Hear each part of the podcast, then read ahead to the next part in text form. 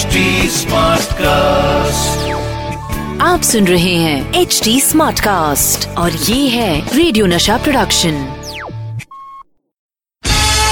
ladies and gentleman presenting actor, producer, director, writer, comedian Satish Kaushik with the filmy Calendar Show. ओ मेरा नाम है calendar मैं हूँ बंदा मस्त कलंदर सबको कहता हूँ नमस्ते हाथ जोड़ के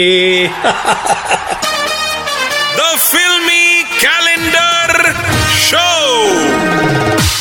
नमस्ते आदाब, सत गुड इवनिंग, वणक्कम, छोटों को प्यार, बड़ों को नमस्कार और बराबर वालों को एडवाइस तो भाइयों, आजकल शुगर बहुत हो रही है अपनी एज वालों को। थोड़ा खाने पे कंट्रोल मारो यार। दोस्तों, मैं हूँ आपका अपना कैलेंडर सतीश कौशिक और मैं लेकर आया हूँ आपके लिए ये शो जिसका नाम है द फिल्मी कैलेंडर शो एक ऐसा शो जिसमें बातें होंगी एक खास तारीख की, जिस दिन बदल गई इंडियन फ़िल्म इंडस्ट्री की सूरत। उन फ़िल्मों की कहानियों की जो थिएटर के पर्दे पर आई और दिल के पर्दों पर लग गई। और वो तारीख डिसाइड करेगा मेरा कैलेंडर। और आज कैलेंडर अटका है, जिस तारीख पर वो है।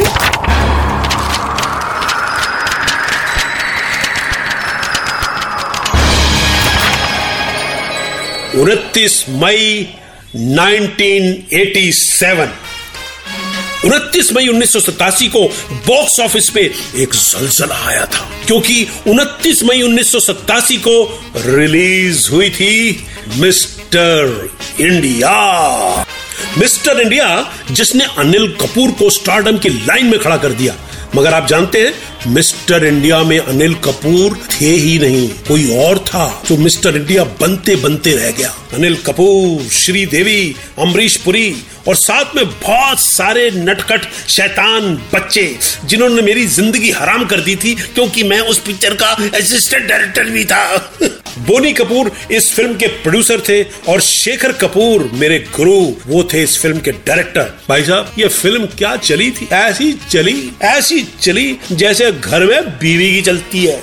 मगर आपको पता है दोस्तों, अनिल की ज़िंदगी का रुख बदल देने वाली ये फ़िल्म सलीम जावेद साहब ने राजेश खन्ना को सेंटर में रखकर लिखी थी। मगर राजेश खन्ना साहब ने ये कह के फ़िल्म करने से इनकार कर दिया कि, ए सलीम जावेद साहब, जब मैं इस फ़िल्म में दिखाई नहीं दूँगा तो इसको करने की क्या ज़रूरत है रे? और बाद में ये फ़िल्म ऑफ़र हुई अमिताभ बच्चन साहब को। वो भी किन्हीं कारणोंवश इस फ़िल्म को नहीं कर पाए और ये फ़िल्म थोड़े सालों के लिए बंद हो गई। और कुछ सालों बाद इस फ़िल्म की स्क्रिप्ट बोनी कपूर के हाथ में आई। ये फ़िल्म बनी और इसी फ़िल्म ने अनिल कपूर को मिस्टर इंडिया बना दिया।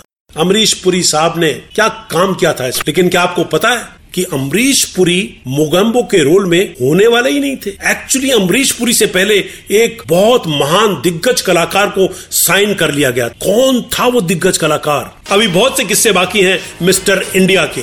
और सुना रहा है आपका अपना कैलेंडर सतीश कौशिक। दोस्तों, मिस्टर इंडिया की बात चले और मुगेम्बो की याद ना आए, ये हो ही नहीं सकता। बल्कि मिस्टर इंडिया ही नहीं हो सकती अगर मुगेम्बो ना हो। अगर आपको अंदर की बात बताऊँ, मुगेम्बो के रोल के लिए पहले जिस दिग्गज महान कलाकार को साइन किया गया था, वो थे मेरे खास दोस्त अनुपम खेर। अनुपम खेर साहब फाइनल हो गए, उनकी ड्रेस भी बन गई, उन्होंने स्क्रीन टेस्ट में डायलॉग भी बोल दिए, और फिर जब शूट देखा गया, वो स्क्रीन टेस्ट देखा गया तो लगा कि मुगम्बो ऐसा होना चाहिए जिसे देखकर लोग डर जाएँ। और अनुपम साहब दिखने में बहुत सॉफ्ट बहुत प्यारे दिखाई दे रहे थे। इसलिए फिर लाया गया अमरीश पुरी साहब को। और वो जो उनकी बड़ी बड़ी आँखें और भरी आवाज़ का इम्पैक्ट आया जब उन्होंने कहा बाय गॉड डायरेक्टर खुश हुआ प्रोड्यूसर खुश हुआ यहाँ तक कि हिंदुस्तान का बच्चा बच्चा खुश हुआ पर बच्चों के बाप दुखी हो गए कि बाय गॉड औलाद तो मेरी है पर हंसता अमरीश पुरी की तरह है? अबे अमरीश पुरी तरह क्यों हंसता है, है?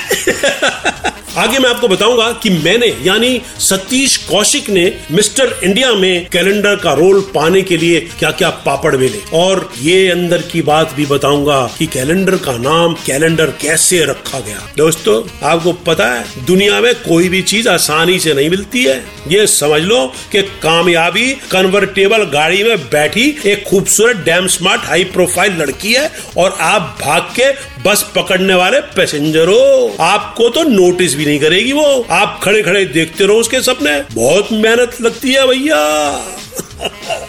जी हाँ मैंने भी इस फ़िल्म में कैलेंडर का रोल पाने के लिए बहुत मेहनत की। मैं इस फ़िल्म का असिस्टेंट डायरेक्टर था तो मेरे दिमाग में यह था कि ये रोल प्ले करना है।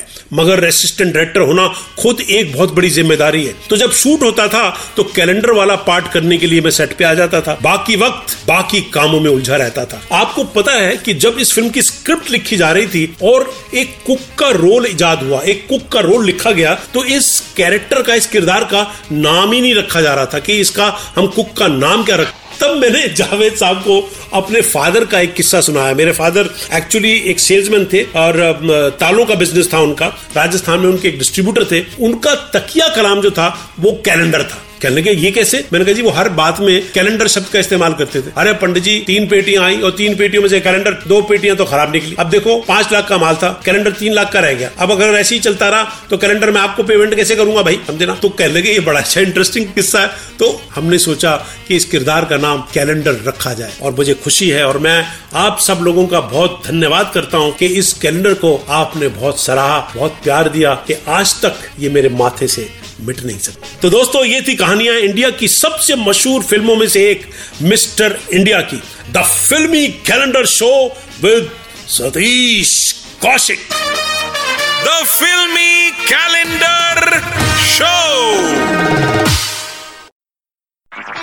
आप सुन रहे हैं एच डी स्मार्ट कास्ट और ये था radio Nasha production. HD smart cast